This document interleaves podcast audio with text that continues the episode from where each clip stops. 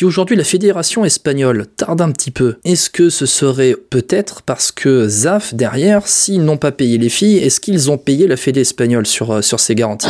Moi, j'ose pas envisager cette possibilité-là, très honnêtement, parce que je, je, me dis que la bonne gouvernance des fédérations fait qu'ils ils s'appliquent à eux-mêmes les règlements qu'ils écrivent. Donc le règlement dit tu dois collecter euh, l'argent de la garantie bancaire. J'espère qu'ils ont les mécanismes pour le faire et qu'ils font pas courir des équipes euh, à crédit, quoi. Patrice Julien Il va être proclamé. Il va être acclamé. Julien Alaphilippe Champion. Champion Champion du monde.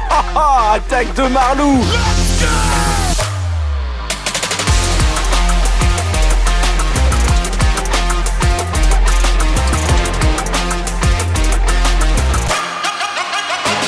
Bonjour, bonjour à toutes et à tous et bienvenue dans un nouveau vélo podcast, un podcast 100% féminin puisque débute cette semaine et se déroule cette semaine la Vuelta Feminina. Et pour en parler, on va accueillir Julien Després d'Actu Cyclisme Féminin. Salut Julien. Salut Guillaume, bonjour à tous. Bon, Julien, premier grand tour de la saison. En tout cas, on va considérer la Vuelta Feminina euh, comme euh, un, grand tour. D'ailleurs, petit aparté, il y aura la fin de ce podcast après eh bien cette présentation de, la Vuelta, la suite un peu du dossier qu'on avait fait sur euh, la signature d'Audrey Cordon-Rago chez Human Power S, avec eh bien la fin de sa de son aventure chez Zaf Cycling, et on va se plonger un petit peu plus dans euh, les affres de l'affaire Zaf Cycling avec un invité qui, qui, sera avec nous. Voilà, on vous tease un peu cela, mais restez à la fin de ce podcast. Après la présentation de la Vuelta, Julien, on aura une personne qui euh, notamment travaille avec euh, les coureuses qui sont un peu embêtées par l'équipe Zaf Cycling. Exactement. on aura Jeff Raymond de The Cyclist Alliance, qui est l'un des principaux syndicats de cyclisme féminin, qui nous parlera de ce qui se passe avec Zaf, ce qui s'est passé avec Zaf, notamment Exactement, voilà, vous avez euh, un petit peu le programme pour ce podcast. On va commencer avec la Vuelta. Bon, la Vuelta qui a commencé aujourd'hui, euh, Julien, avec un contre-la-montre par équipe remporté par euh, la Jumbo Visma. Ce n'est pas Marianne Vos qui est la première maillot rouge, c'est la Britannique Anna Henderson. On va d'abord commencer, Julien, par présenter un petit peu ce, parcours qui, eh bien, voit cette Vuelta se dérouler sur sept étapes. Là aussi, on a une évolution, hein, Julien, dans euh, eh bien cette Vuelta qui démarrait un petit peu comme l'avait fait le Tour de France avec euh, cette euh, course by euh, la Vuelta, ou en tout cas c'était sur une journée à la fin de la Vuelta homme. Puis petit à petit, ça est parti sur deux jours, trois jours, et là on est sur une semaine complète avec un contre-la-montre par équipe ce lundi. Ensuite, Julien, deux étapes pour les sprinteuses, mardi et, et mercredi, puis on va arriver aller vers Guadalajara euh, dans des étapes plus vallonnées et puis euh, un dernier week-end montagneux avec dimanche voilà, le point d'orgue de cette semaine avec l'arrivée au sommet des Lagos de Covadonga, des lacs de Covadonga bien connus par, euh, les hommes et qui sont empruntés avec cette montée raide hein, empruntée par les femmes cette année. C'est un vrai beau parcours. Ah, c'est parcours complet. Hein. On aura, il y en aura pour tout le monde, pour les rouleuses donc sur le chrono par équipe, Euh, on aura donc deux étapes pour sprinteuse. On aura deux étapes de montagne assez assez compliquées et euh, bon, deux étapes, on va dire entre guillemets de transition. Euh, peut-être pour des sprinteuses, peut-être pour des baroudeuses. Ce sera après en fonction de des difficultés euh, de de comment feront la course les coureurs hein, qui sont engagés sur cette Vuelta féminina. Après tu parles de deux étapes de montagne. Alors on va tout de suite rentrer un peu dans le vif du sujet. Julien, quelle est l'étape qui va faire la différence? Moi je parle des lacs de Covadonga de dimanche. Toi un petit peu quand on en a parlé un peu avant l'enregistrement du podcast, tu parlais de l'étape de vendredi avec l'arrivée à, à, Riazza sur les hauteurs de Riazza euh, au Mirador des, Peñas euh, Alianas euh, avec cette euh, montée sèche hein, sur la fin avec 5 km à 7% de, moyenne. Il y aura un col de première catégorie aussi plutôt dans, dans l'étape. Toi, tu, parles aussi de cette euh, étape de vendredi à 130 km qui peut aussi faire la différence bah, c'est, une étape qui, est courte. Déjà, 130 km sur une étape de montagne, c'est plutôt court. C'est surtout deux passages au-dessus de 1500 mètres. C'est assez costaud comme étape. Euh, c'est le genre d'étape où euh, une équipe assez solide peut déjà faire une première décision dans le Puerto de Nava Fria. Donc euh, ça peut déjà écrémer là après. C'est assez vallonné. Il n'y a pas un mètre de plat, tout est en prise entre le sommet de Navafria et le pied de, euh, du Mirador des Peñas Riaza. Il peut déjà y avoir la guerre dès le premier col. Au niveau des favorites, il y a quand même une bonne start list. Annemiek van Vleuten est la favorite. J'ai envie de te dire, on en a parlé en fait dans le débrief de Liège-Bastogne-Liège. Est-ce que c'est pas la bonne année pour Demi Vollering qui euh, va leader la, la, SD Works, qui va mener la SD Works sur cette euh, Vuelta? Elle arrive pleine balle. Elle a largement dominé les Ardennaises, un petit peu les Flandriennes aussi. Alors je pense que ça va être une des, euh, on va dire que l'ultra favorite.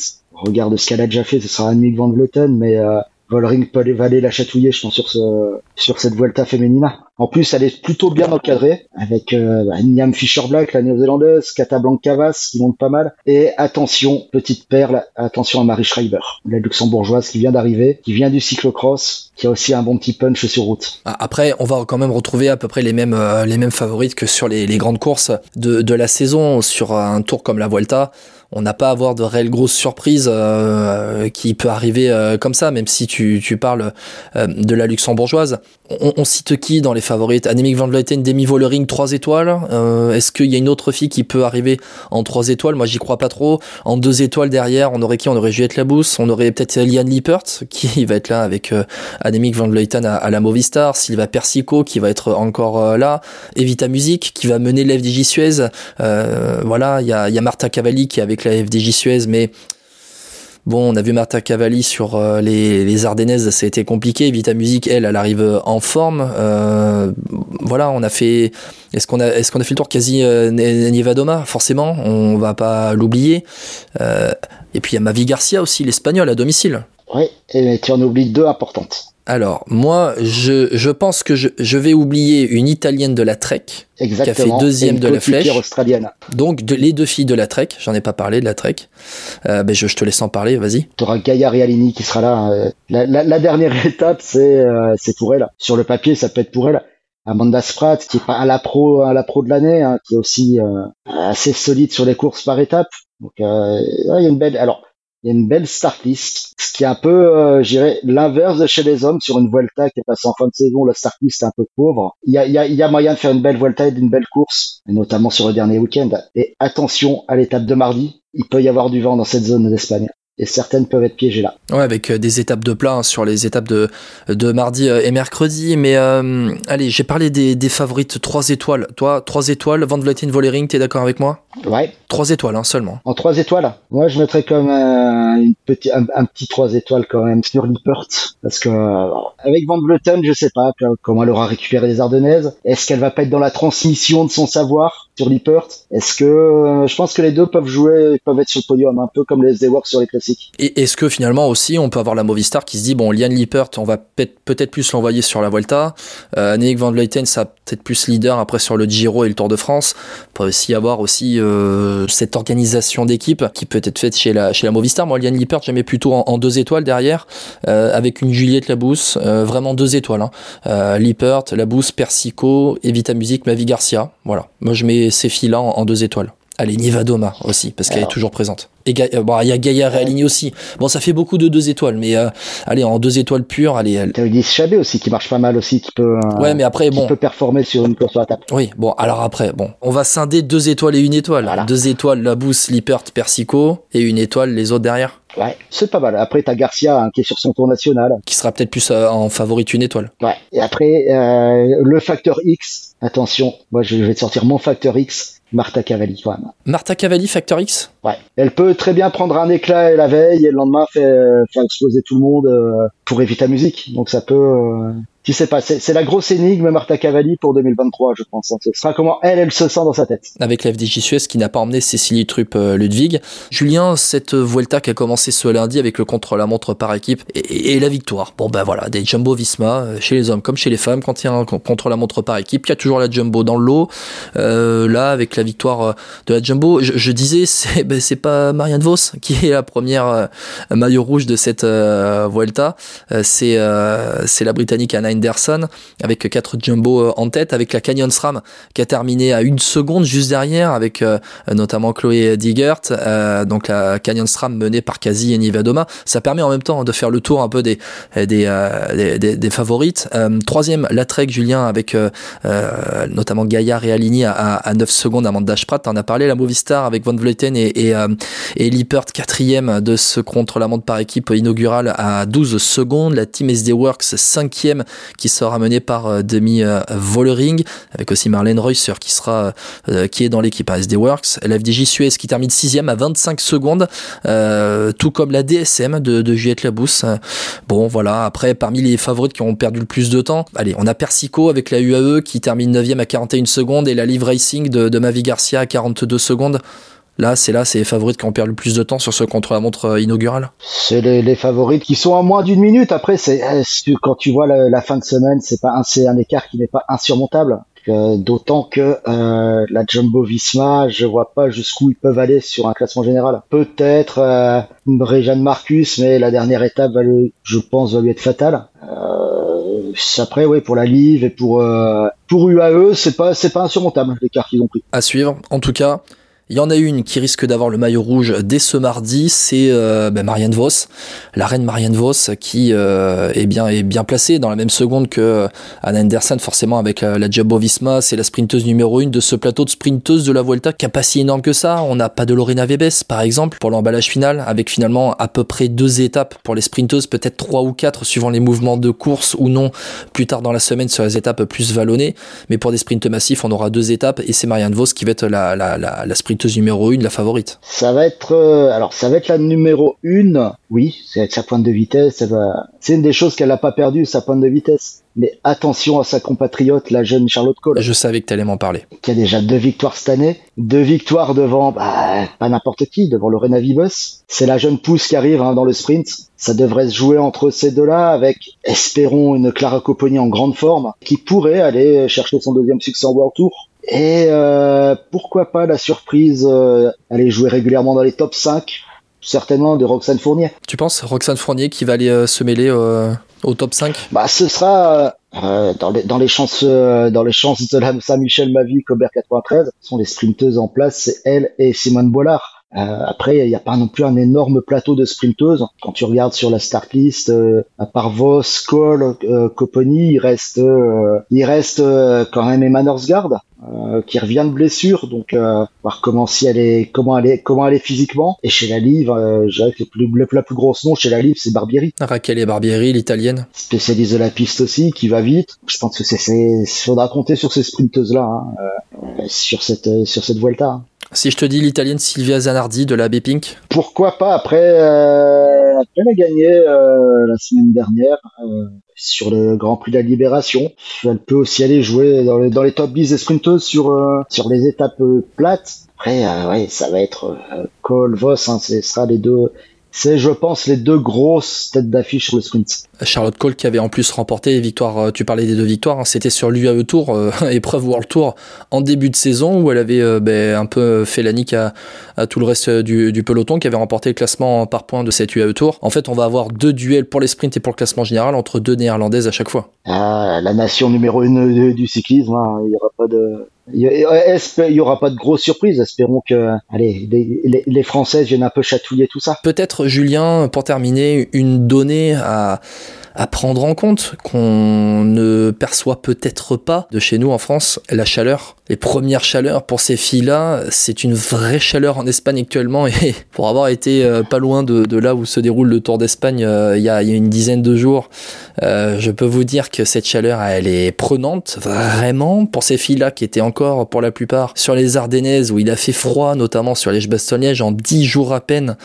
en une semaine passée euh, du simple au double pratiquement en termes de température, ça va pas être simple à gérer. Il y a des filles qui sont aussi peut-être euh, sujettes à, des allergies avec euh, le printemps qui arrive et, cette chaleur directe, ça va pas être simple à gérer non plus. Hein. La, chaleur va être, aussi un facteur prédominant.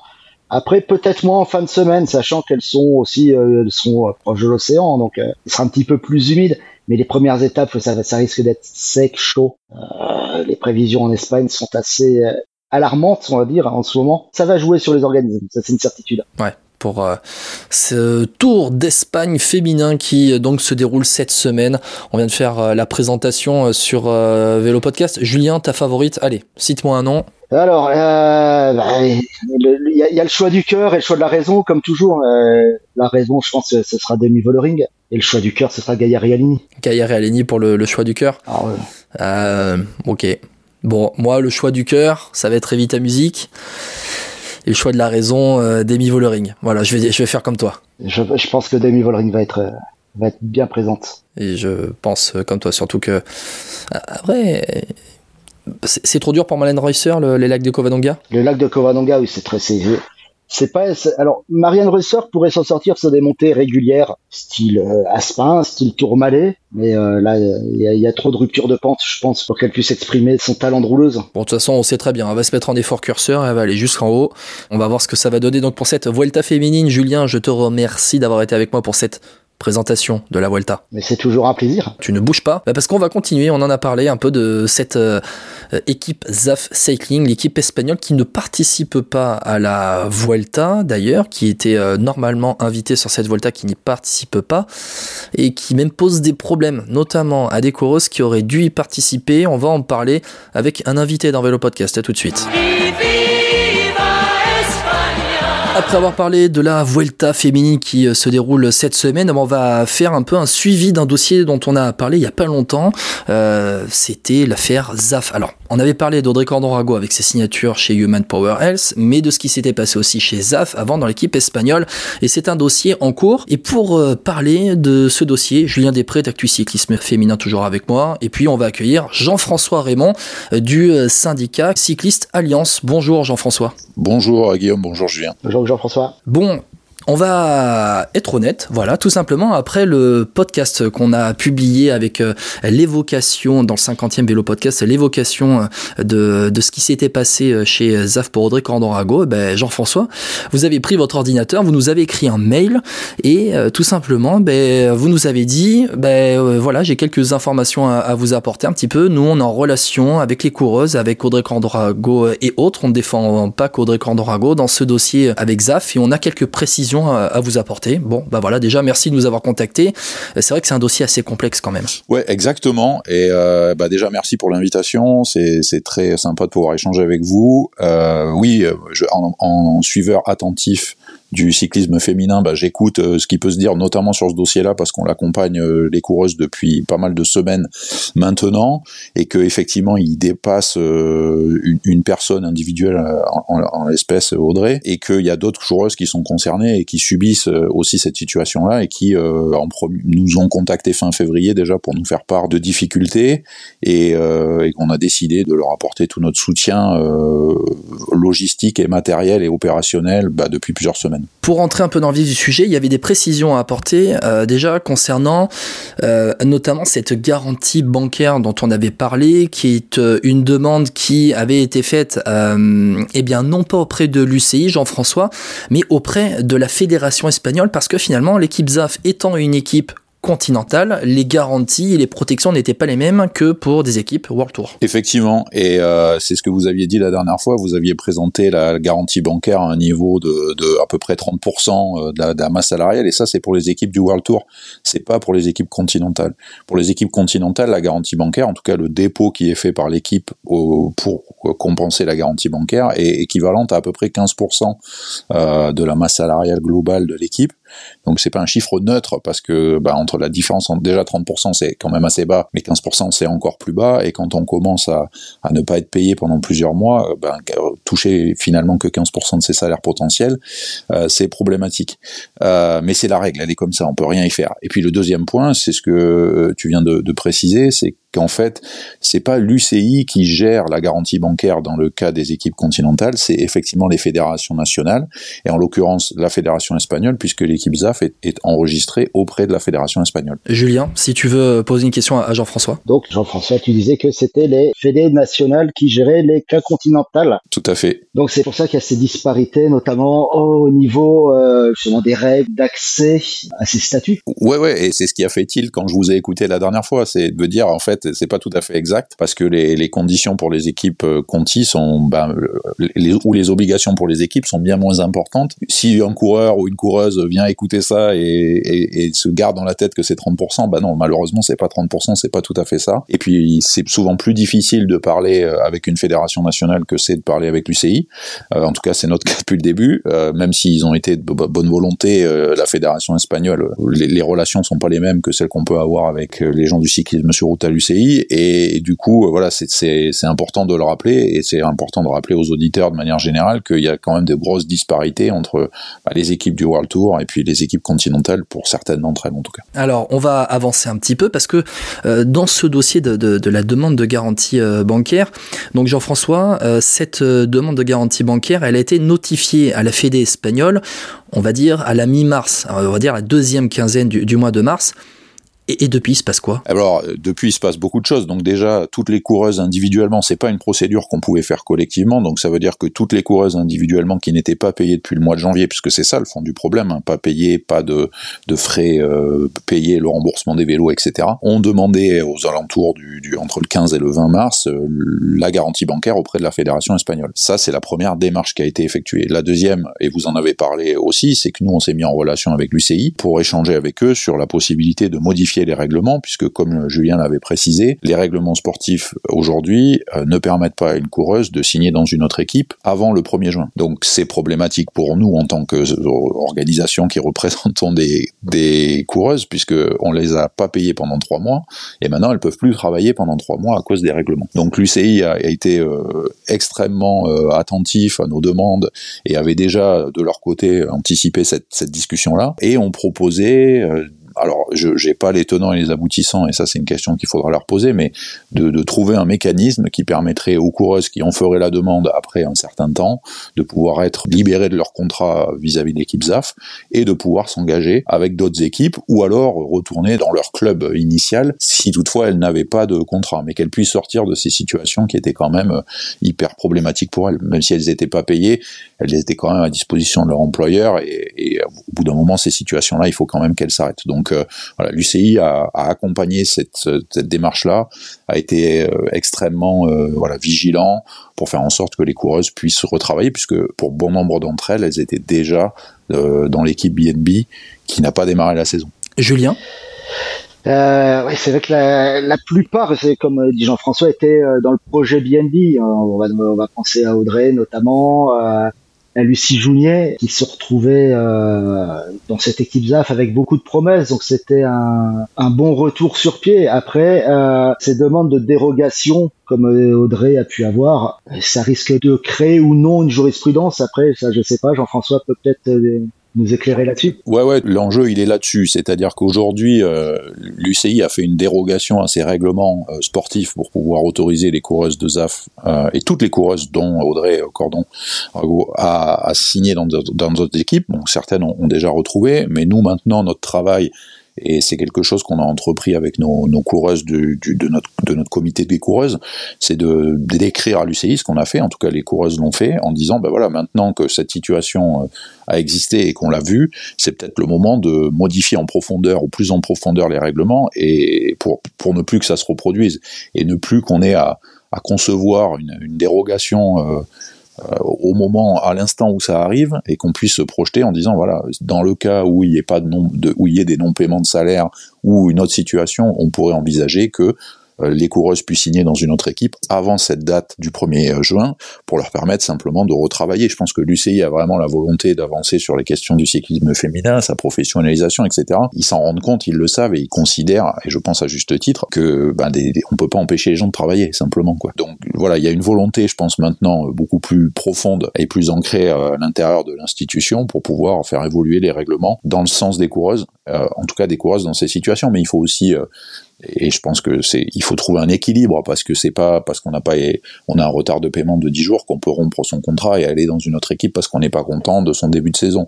Donc il faut à la fois du côté des équipes et aussi euh, du côté des coureuses trouver quelque chose qui fasse du sens pour tout le monde. C'est ça, euh, bah, c'est là-dessus qu'il faut qu'on travaille. C'est pour ça qu'on veut être impliqué parce que c'est pas l'un contre l'autre. Ici, on est à mon sens là pour développer le cyclisme féminin dans son ensemble et, et bah, que tout le monde soit au cœur de, ce projet-là. Quoi. On parlait d'Audrey Cordorago qui était euh, euh, au début, hein, on va dire, la première un peu concernée et qui a, qui a été la première un peu à pouvoir euh, se, se libérer de, de, de cette équipe-là.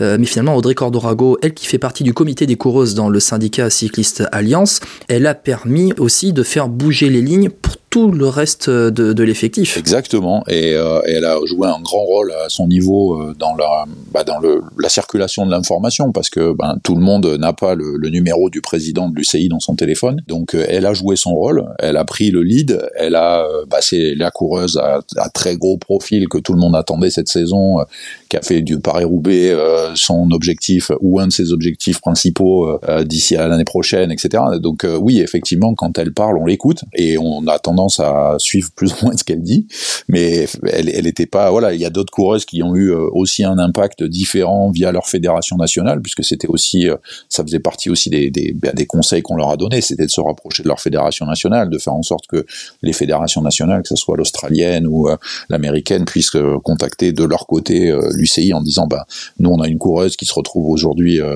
dans la panade, c'est bien de, c'est bien de pouvoir les accompagner, de pouvoir modifier les règlements. Donc il y avait différents angles d'attaque. Celui de Audrey était très très direct.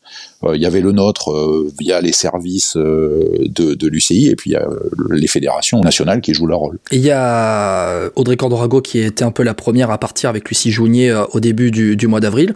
Et puis ben, finalement dans la deuxième quinzaine de ce mois d'avril, toutes les filles, une à une pratiquement, sont parties, ont quitté cette équipe ZAF, et qui du coup, Jean-François, euh, ben, n'existe plus officiellement auprès de l'UCI depuis quelques jours. Oui, exactement. C'était aussi une, une, vraie question, c'est-à-dire qu'il y a un nombre minimum de au-delà duquel l'équipe ne peut pas aller pour continuer euh, d'être engagée dans des compétitions. Il y a déjà des organisateurs de compétitions euh, qui avaient dit si vous ne payez pas vos coureuses, nous on, on vous fait pas participer. Donc ce qui est aussi très bien de la part des organisateurs. Donc oui, il s'est passé plein de choses sur ce plan-là. Et puis aujourd'hui, euh, ben, en tout cas la semaine dernière, en fin de semaine, l'équipe a atteint le entre guillemets le point de non-retour avec plus suffisamment de coureuses pour pouvoir être engagée.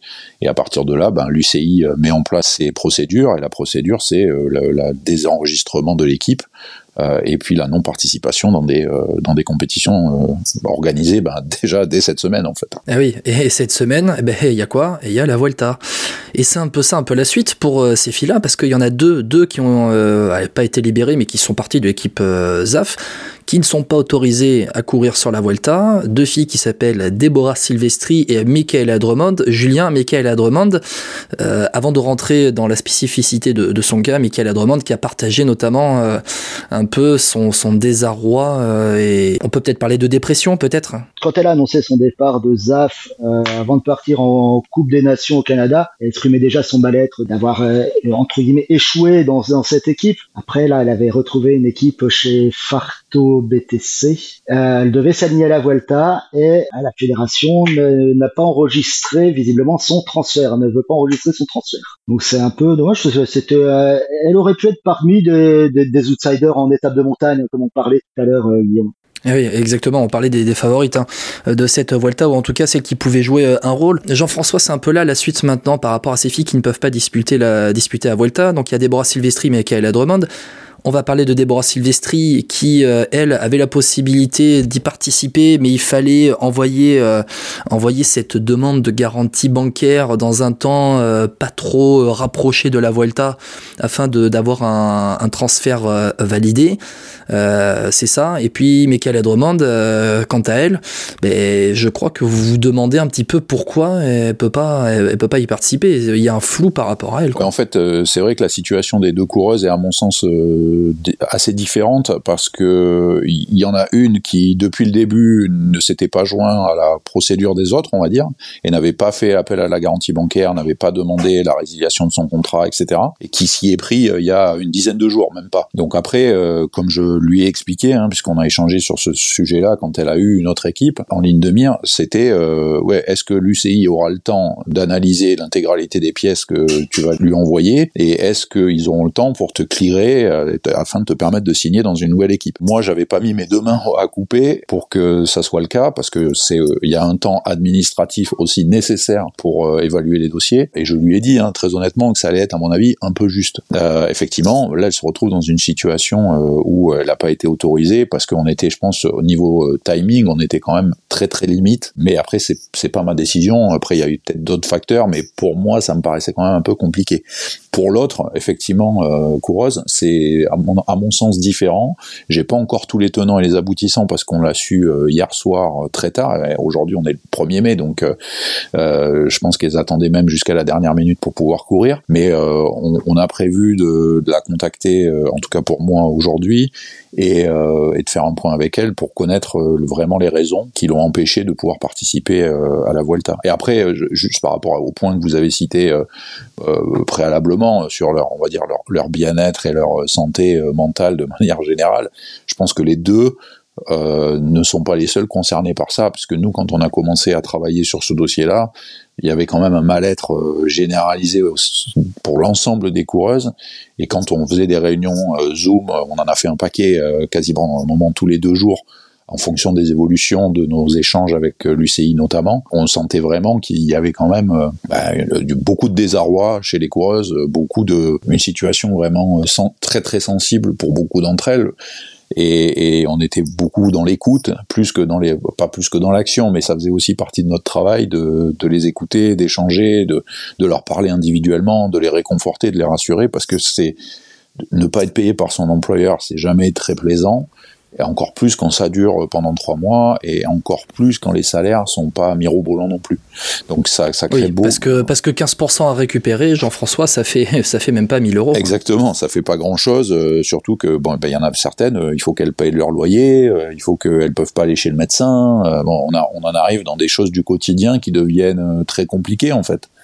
Euh, et il faudra que vous en parliez un jour avec les coureuses, parce que c'est pas moi de dire ça, mais je pense qu'elles ont vécu aussi, quand elles se sont déplacées sur des courses, des situations particulièrement euh, déroutantes, pour pas dire pour pas dire affligeantes ou voire humiliantes, quand on ne sait pas si euh, l'hôtel de, de l'équipe a été payé ou même réservé euh, à quelques jours d'une course ou, euh, ou même quand on arrive le, jour même à l'hôtel. Donc il y a, y, a, y, a, quand même tout un tas de paramètres qui font que arriver à performer dans cette euh, dans ces conditions-là, ça relève euh, quasiment du miracle. Et les, les, résultats sportifs que certaines d'entre elles ont fait sur le début, euh, je pense qu'ils sont à applaudir des deux mains quand on prend un peu avec du recul la situation de l'équipe. Jean-François, aujourd'hui, quand euh, vous contactez la Fédé espagnole, quand vous leur dites Hola, qu'est-ce ils vous répondent quoi? Euh, Ils nous répondent plus? Non, ils sont, ils sont là, mais leur réponse, elle, laisse un peu euh, pantois, on va dire.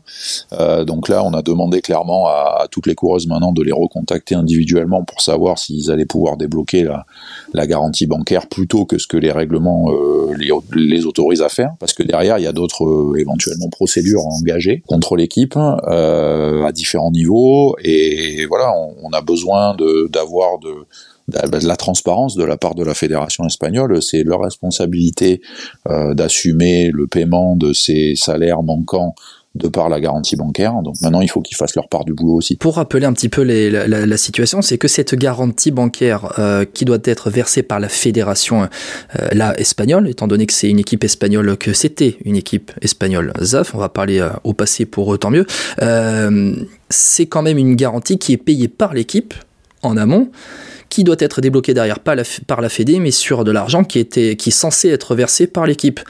Si aujourd'hui la fédération espagnole tarde un petit peu, on va se projeter un petit peu. Est-ce que ce serait peut-être parce que ZAF, derrière, s'ils n'ont pas payé les filles, est-ce qu'ils ont payé la Fédé espagnole sur, euh, sur ces garanties?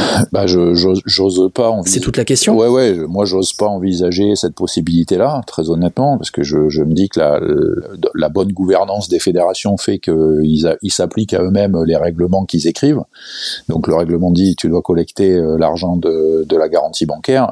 J'espère qu'ils ont les mécanismes pour le faire et qu'ils font pas courir des équipes euh, à crédit, quoi quelque part. Donc euh, pour l'instant, on n'en a pas la certitude. En tout cas, il n'y a aucun élément qui pourrait prouver ça. Donc c'est pour ça qu'on est encore dans, dans, un échange très cordial avec eux, même s'ils veulent passer par les coureuses en direct pour plutôt que par le par, par TCA. Mais mais voilà, on, on attend de voir. Moi, je, je, suis je suis curieux. On en a parlé à, à l'UCI, le, les temps de réponse nous paraissent un peu longs maintenant, et il y a besoin d'avancer pour les coureuses aussi et de, de, solder ou tout du moins une partie, solder une partie de, de ces problèmes. Julien, est-ce que tu, tu, as une question à poser à Jean-François, rebondir un peu bah, sur ce qu'on vient de dire? C'est vrai que ces derniers temps, on, a, on, lit un peu tout et n'importe quoi sur euh, sur l'équipe ZAF, hein, sur euh, que ce soit sur les réseaux, sur euh, aujourd'hui, comment on peut être sûr que un, la caution a bien été versée, et deux, que les filles seront bien payées leurs 15%. Aujourd'hui, moi, en, en l'état, je, je n'ai pas de visibilité sur si ils ont bel et bien versé l'argent à la fédération espagnole. Les seuls qui peuvent avoir cette certitude-là et la demander, c'est euh, c'est la fédération internationale, donc l'UCI. Et après, ben sur le, le, le fait qu'ils aient, ils aient bien versé l'argent, à aujourd'hui, rien n'a été versé aux coureuses. Même pas les 15%, même pas un petit montant, même pas une avance, rien. Elles ont rien touché. Elles ont le droit d'aller s'engager ailleurs c'est tout. Voilà. Donc maintenant, c'est pour ça qu'on travaille main dans la main avec l'UCI, et c'est le cas depuis le début, pour faire en sorte de, de solder cette affaire le plus vite possible. Jean-François, on va parler un petit peu de ce syndicat Cycliste Alliance, qui défend l'intérêt des, des, coureuses et qui défend l'intérêt des coureuses qui étaient dans cette formation ZAF, mais pas que. C'est un syndicat qui existe, euh, allez, on va dire depuis 2016, c'est ça, si je me trompe pas? Oui, c'est ça. 2016. Euh, la présidente, c'est Iris Slapendel, l'ancienne euh, l'ancienne championne des Pays-Bas, Iris Slapendel qui était championne des Pays-Bas en 2014. On avait regardé ça avec Julien euh, tout à l'heure euh, aussi. Voilà, j'ai pas, j'avais pas forcément de tête, mais je vais pas, je vais pas tricher. Hein, voilà. Aujourd'hui, vous défendez le, les intérêts des, des coureuses et, et vous, enfin, comment ça se passe? C'est-à-dire que vous, vous, soulevez des lièvres en, permanence. Vous voyez un peu que c'est pas si carré que ça, que les filles peuvent être un peu malmenées, que la structuration du cyclisme féminin avance à une allure telle que derrière, ça ne suit pas réellement dans la protection des, des coureuses? Non, en fait, il y a, y a, plusieurs éléments. Donc, le, premier, c'est que on soulève pas des lièvres tous les quatre matins. Il y a des situations dans lesquelles euh, les coureuses, euh, voilà, qui sont très professionnelles, où les équipes bossent, euh, sont il y a des, il y a des super conditions, etc. Et ça s'améliore. On, va dire que c'est pour les équipes de World Tour, c'est quand même le cas parce que les, les obligations des équipes sont quand même hyper importantes. Maintenant, pour les équipes continentales, c'est quand même un peu plus le, le, c'est pas la jungle, mais ça peut être un peu plus difficile. C'est pour ça d'ailleurs que du réfléchit peut-être à la création d'une Continental Pro euh, qui serait à, la jonction entre les Continentales et les World Tour, qui permettrait euh, de, faire une espèce de transition pour que la marche des équipes continentales vers le World Tour soit pas trop euh, haute. Donc voilà, il y a des réflexions sur la structuration même du nombre d'équipes, des catégories, etc. Donc ça, c'est des réflexions en cours sur lesquelles nous on a, on a besoin d'être associés. Après, évidemment, comme dans toute relation entre les employeurs et des employés, il y a des problématiques de contrat qui arrivent quand on veut se séparer d'une coureuse, quand on veut euh, pas la garder, quand on bon voilà, c'est forcément des choses qui nous reviennent et, et, qui pointent du doigt certains dysfonctionnements, mais qui sont courants dans le monde du sport et dans les relations de travail. Donc ça c'est pas vraiment euh, un problème. Et puis après, pour moi, il y a, y a aussi euh, et ça c'est sur le plus long terme, hein, c'est pour ça que j'ai rejoint le l'organisation il y a quelques mois maintenant pour pouvoir les accompagner sur bah, des changements un peu plus profonds parce que euh, ben, la réglementation pour les femmes a été souvent un copier-coller de la réglementation pour les hommes et pas forcément euh, adapté en fait à la problématique euh, du cyclisme féminin. Donc il a, y a, un travail à mener. Le premier travail, ça a été de dire, ben, il nous faut une réglementation spécifique sur la sur la, maternité, ce qui a été mis en place, mais derrière, euh, il y a, y a d'autres choses euh, sur lesquelles il faut travailler. Euh, et donc c'est pour ça que ben, moi j'ai rejoint cette aventure-là pour, pour apporter mon expérience dans, dans le monde du syndicalisme sportif, ma vision aussi, puis pour aider de essayer de faire grossir encore cette super organisation. Jean-François Raymond, directeur opérationnel du syndicat cycliste Alliance, merci beaucoup d'avoir été avec nous. Pour résumer un petit peu, vous, plutôt dans le passé, vous étiez plus proche de Rudy Gobert que de Tadej Pogacar. Ah, je pense qu'au niveau euh, format sur un vélo, il y en a un pour lequel c'est plus facile que l'autre. Mais ouais, ouais, effectivement, moi, mon, mon, background est plus dans les sports co, euh, basket, rugby, avant d'avoir fait bon, plein d'autres choses. Mais euh, bah, pour, des syndicats au niveau européen, pour des syndicats au niveau mondiaux, pour lesquels j'ai aussi passé beaucoup de temps. Et c'est voilà, c'était une belle opportunité de venir. Bah, je, crois beaucoup dans le cyclisme féminin. Je pense que et, je, le suis encore plus depuis que je bosse là parce que je me rends compte qu'il y a un vrai intérêt euh, des, à la fois, je pense, des diffuseurs et puis aussi des, sponsors. Pour en parler avec les gens de Swift, euh, ils sont hyper passionnés et hyper enthousiastes à l'idée de, de, bah, de financer.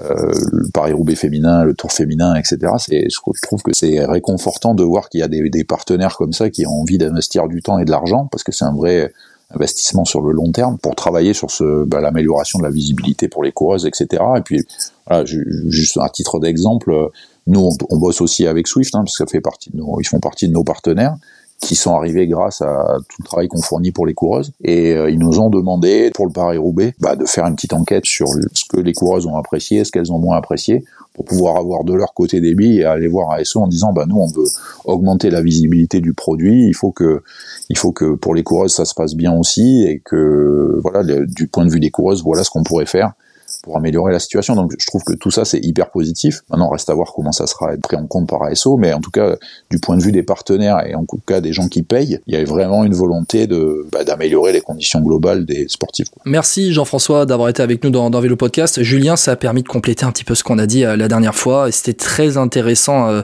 d'écouter Jean-François. Euh, ça a permis de compléter, de, de corriger les, les, petites erreurs que j'ai pu annoncer. Donc c'est bien, puis ça fait avancer aussi le débat, notamment donc sur l'équipe et aussi sur euh, cette vision du développement du cyclisme féminin qui est aujourd'hui en, pleine explosion. On en avait parlé au moment du débrief de Paris-Roubaix. J'étais encore agréablement surpris qu'il y ait encore de plus en plus de monde au bord des routes sur Paris-Roubaix femmes notamment. Et si, si je peux compléter ce qu'a dit Julien, euh, le matin, donc moi j'étais au départ, les coureuses étaient en train de se dire entre elles qu'il y a quatre ans en arrière, euh, quand elles ont fait le premier Paris-Roubaix, il y avait personne. Elles étaient dans les voitures, il n'y avait pas de tourbus, il avait il y avait rien du tout quoi. C'était à la bonne franquette et là euh, bah, tout le monde reste à l'intérieur du bus il y a des gens partout ça demande des autographes ça fait des photos il y avait vraiment du monde et je pense que les coureuses elles le sentent aussi et, en termes de considération par rapport à l'investissement professionnel qu'elles y mettent je pense qu'elles le voient elles s'en aperçoivent donc euh, c'est super. Et c'est tant mieux pour ces filles avec notamment des médias comme Actu Cyclisme Féminin qui mettent en avant